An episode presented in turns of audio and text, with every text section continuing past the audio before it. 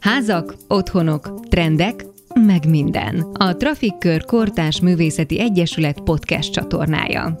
A mai podcast témája a viseletkultúra. Pontosabban annak járunk utána szakértőnkkel, Atalai Zitával, hogy hogyan változott ez a fogalom az elmúlt évtizedekben. Hogy mi az, ami leginkább befolyásolja öltözködésünket, és hogy mit nevezhetünk divatosnak, és hogy vajon miért is olyan fontos ezen a területen is az önazonosság, az önismeret. Zita öltözéktervező. 30 éve a vizuális kultúra bűvöletében él és alkot. Eredeti szakmáját tekintve divattervező, számos munkáját megcsodálhattuk már a cipő és a ruhavonalon is.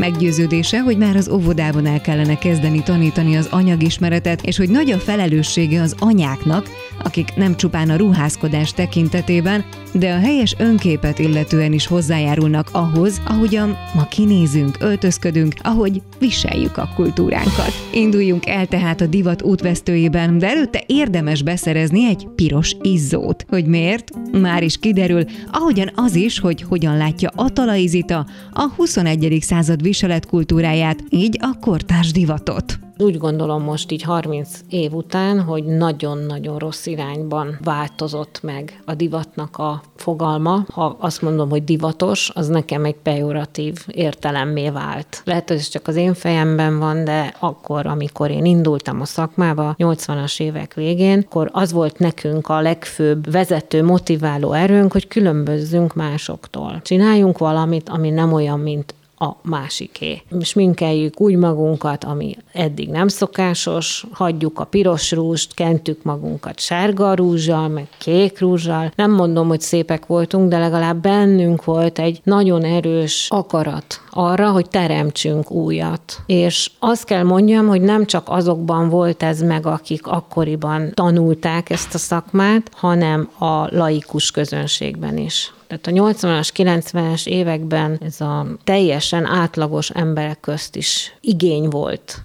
hogy különlegesen öltözzenek, érdekes darabokat vegyenek föl. És valahogy egy 10-15 év után, 2000-es évek közepétől érzem azt, hogy a divat egy olyan irányt vett, amikor az egyenruha felé és a nemek összemosása felé fordult. Manapság most már viszont teljes zavar van. Férfi divat nőies lett, a női divat férfias lett, elég sok az androgyn, azaz a nemtelen jellegű ruhaviselet, és általában igaz az az emberekre, hogy hasonlítani akarnak a másikra, és nem különbözni tőle. És az a generáció, akit mondjuk a személyiségének, testének és habitusának a felnőtté válás korszakában keresi a megvalósítását, na az nagyon nehéz helyzetben van ma szerintem, mert nem kap olyan kapaszkodókat, ahol el tudna igazodni. Legfőbb problémát ott látom, hogy a testtudatunk nagyon rossz, nincs olyan önképünk, hogy elfogadjuk, ismerjük a saját testünket, és nagyon rossz befolyást kap a médiából a fiatal felnövekvő nemzedék, tehát gondolok arra, hogy egy kislány, aki olyan 10-12 éves korától elkezdi a nővé vállás útját, ő találkozik egy csomó olyan fast fashion irányzattal, ami őt egyáltalán nem fogja megtanítani a helyes öltözködésre, vagy akár az anyagok ismeretére, vagy akár a saját testének tudatos megismerésére, vizualitására. Tehát nagyon fontosnak tartom azt, hogy a nőkben valami változást kéne az agyakba bele injekciózni, hogy ne a külső világ szerinti normák alapján ítéljek meg magukat, hanem próbálják meg értékelni azt, ami bennük szép, és ami esetleg nem olyan szép, vagy ők úgy látják, hogy nem olyan szép, azt meg próbálják meg megváltoztatni egy kicsit. Gondolok erre, hogyha valaki nagyon elhízott, akkor arról igenis tud tenni saját maga. Minden esetre ezt kéne megtanítani a kislányoknak, hogy az adottságaikból kihozni a legjobbat. Amiben ugye az úgynevezett divat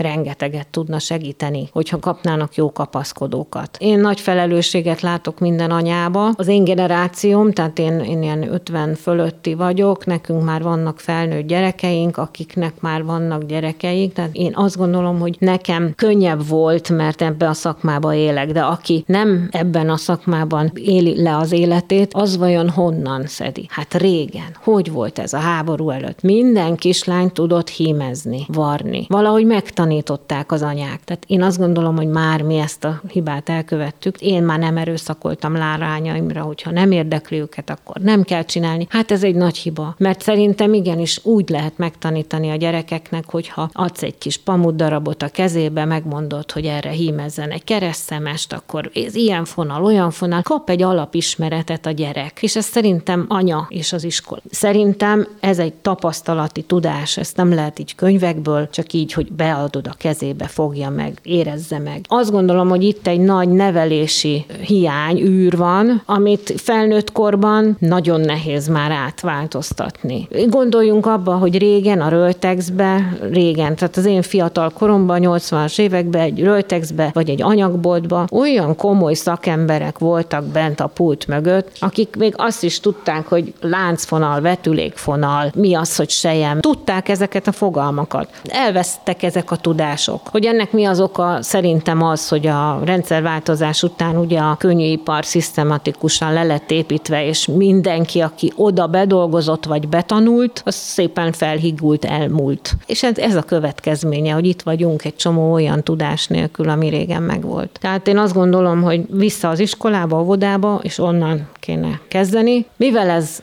most nagyon nehéz, mert hát milyen alapon nyúlunk bele mi egy oktatásba, vagy kritizáljuk, mert megy az, ahogy megy. Én azt gondolom, hogy ez a csatorna, amit ti most elkezdtetek, ez egy nagyon hasznos segítség lehet azoknak, akik el vannak veszve ebbe a dologba, és próbáljunk nekik ötleteket adni. Egyrészt, hogy az ő saját testképüket hogy lehet felismerni, mert először is meg kell látni mindenkinek saját magát, hogy ő milyen. Nem csak az, hogy kövér vagyok, sovány vagyok, hanem mi szép bennem. Ez az első, hogy észre kell tudni venni. A nők nem is tudják, hogy milyen szépek. Azt vettem észre, sokan. Fiatal nők, kifogástalanok, smink nélkül, gyönyörűek, és nem látják. Tehát itt én azt gondolom, hogy nagyon fontos lenne tudatosítani, hogy ne a multinacionális cégek divatmagazinjaiból tájékozódjunk csak, hanem ne talántán venjünk fel egy online képtárra, nézzük meg a régi festményeket, ahol igenis meg tudjuk nézni, hogy a nő teste milyen. Ami nem feltétlenül biztos, hogy olyan, hogy 60 centis derék és 90-es csípő, lehet az egy 120-as melbőség is szép, lehet egy 80-as, tehát nem a kicsinál nagy mell, meg a fenékkel ugyanez a probléma, a lábhosszal ugyanez a probléma. Tehát azt gondolom, hogy a nőknek elsősorban ezt kéne megkeresni, hogy beállni a tükör elé otthon, a magányba, és felfedezni, hogy mi szép bennük. És ami szép, azt meg az öltözékkel kiemelni. Azért ez nagyon nehéz feladat. Sok nő bele se néz a tükörbe, de az, hogy mondjuk percekig nézze magát, az meg tényleg nagyon-nagyon ritka. És az meg pláne, hogy a percek után még azt gondolja magáról, hogy igen, ez így jó, ahogy van. Jó, itt még lehetne faragni, de tulajdonképpen én szép vagyok. Ez szerintem nagyon kevés nőnél fordul elő, hogy ez elhangzik. Én biztos vagyok benne, hogy minden mindenki rondának látja magát a tükörben. Na most én akkor javaslok egy olyat, hogy szerezzenek be egy piros izzót, tegyék be a lámpába, és kapcsolják be azt a lámpát, és úgy nézzék meg magukat a tükörbe. Akkor az úgy ki fogja dobni, hogy mi a szép bennük, és ami meg nem szép, azt el fogja takarni. Tehát ez egy segítség arra, hogy egy kicsit próbáljanak meg látni. Én ugye 15 évig intenzíven rajzoltam ahhoz, hogy ugye az egyetemre vagy a főiskolára be tudjak jutni, tehát én nagyon sok mesztelen női testet, meg férfi testet rajzoltam életem folyamán, azért, hogy erre a pályára tudjak kerülni, ahol ugye fontos a test ismeret, meg egyáltalán a rajzolás tudás, meg ez a vizualitás. És én ezért, mikor magamat elkezdtem megvizsgálni, akkor én könnyebben el tudtam ezt végezni, hogy mi az, ami rajtam szép, és mi az, ami rajtam meg ronda. És az szerint, mivel értek hozzá, tudtam úgy alakítani fiatal koromban is az öltözködésemet, és felülírni a divatot. Mert manapság pont ez a bajom, hogy a fiatal lányok nem hajlandóak, vagy nem akarják felülírni a divatot, elfogadják az üzleti érdekek által orientált trendeknek a kínálatát, és pont ezért nagyon-nagyon rosszul néznek ki. Kevés olyan fiatal lány van, akinek egyedi stílusa van, vagy igénye van arra, hogy magán valamit egyedivé tegyen. Ugye beszélgettünk arról, hogy sokat vagyunk mostanában otthon, de azért mégiscsak a divat ott van velünk. Magunknak öltözünk, magunk miatt öltözünk, vagy a társadalomnak? Én magamról beszélek, én magamnak elsősorban. Engem ez érdekel, ez egy játék.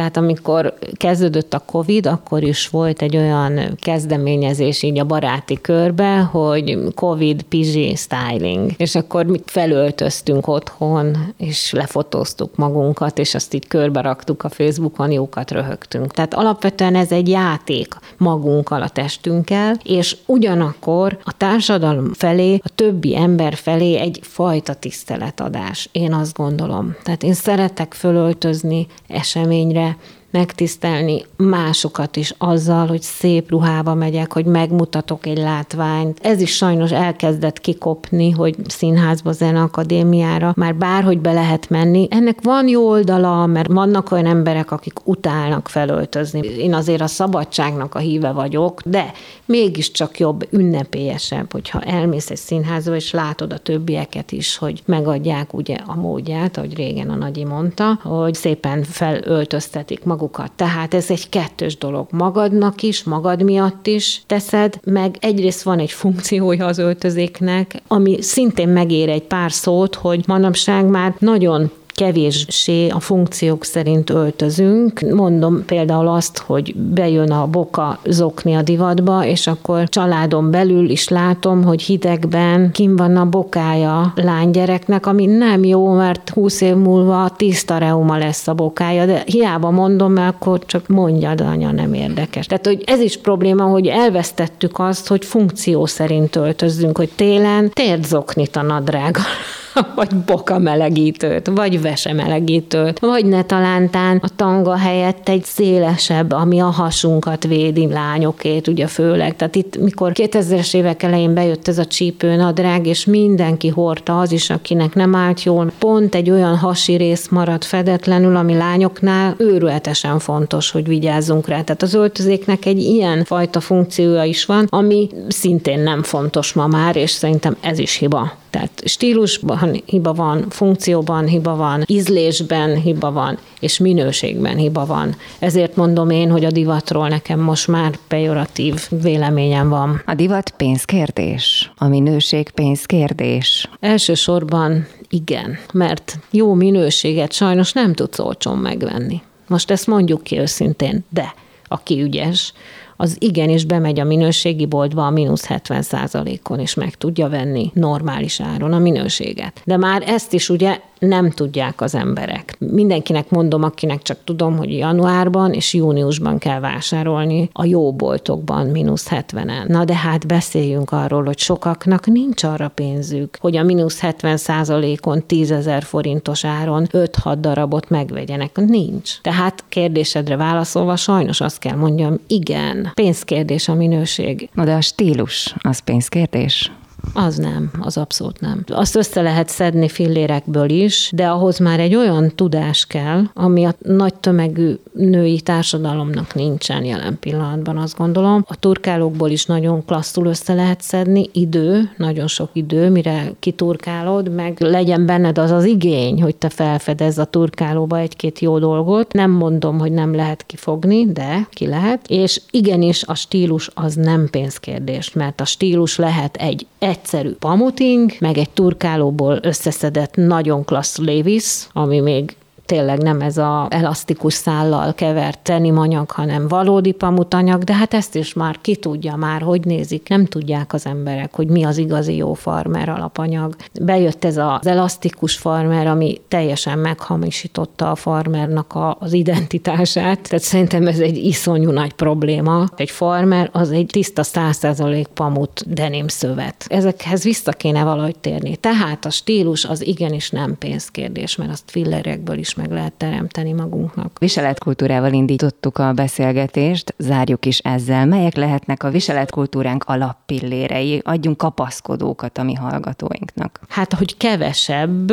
az több. Ugye ez egy nagyon érdekes mondás, de erre nagyon igaz. Legyen inkább egy olyan ruhatárunk, amiben van mindenből egy alapdarab, de az jó minőségű legyen. És szisztematikusan építsük fel magunknak ezt darabról darabra. Ne akarjunk olyan gardrobot, ami általában nőknél van, hogy 90%-ban hordhatatlan ruhák vannak benne, mert vagy még lefogyok, vagy már lefogyok, vagy még jó lesz valamire, vagy ilyen impulzus vásárlás alapján vettük. Most egyébként önkritikát is gyakorlok, mert nekem is rengeteg olyan holmim van a gardróbba, amit egy olyan három évvel ezelőttig még úgy össze-vissza, így ilyen birtoklás vágyból megvettem, és nem hordom, és nem kell, csak egyszerűen az érzet, hogy enyém legyen, megvettem. Úgyhogy ez nagyon fontos lenne egy ilyen szemléletváltást csinálni a nőknél, hogy, hogy válogassunk, próbáljunk meg utána nézni az alapanyagoknak, ha nem tudjuk, akkor kérjünk segítséget olyantól, akiről tudjuk, hogy tudja. Mindenkinek van az ismeretségi körében egy divattal foglalkozó ember, vagy legalábbis olyan, aki vizuális kultúrával foglalkozik. Ez már elég sokan vagyunk, úgyhogy szerintem mindenki talál. Ha meg nem, akkor majd mi adunk itt ötleteket itt ezen a csatornán, hogy milyen oldalakat érdemes felkeresni, hova érdemes menni, anyagokat tapogatni. Nagyon fontos lenne, hogy a nőknek legyen egy ilyen irányú igényük, hogy akár időtöltésként elmennek és kézzel, tapasztalati úton megtanulják az anyagokat, hogy mik.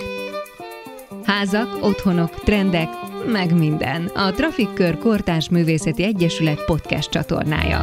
A műsort megtalálod a Spotify-on, az Apple és Google Podcasten és mindenféle más lejátszókon is. Ha tetszett, ne felejtsd el öt csillaggal értékelni. Köszönjük!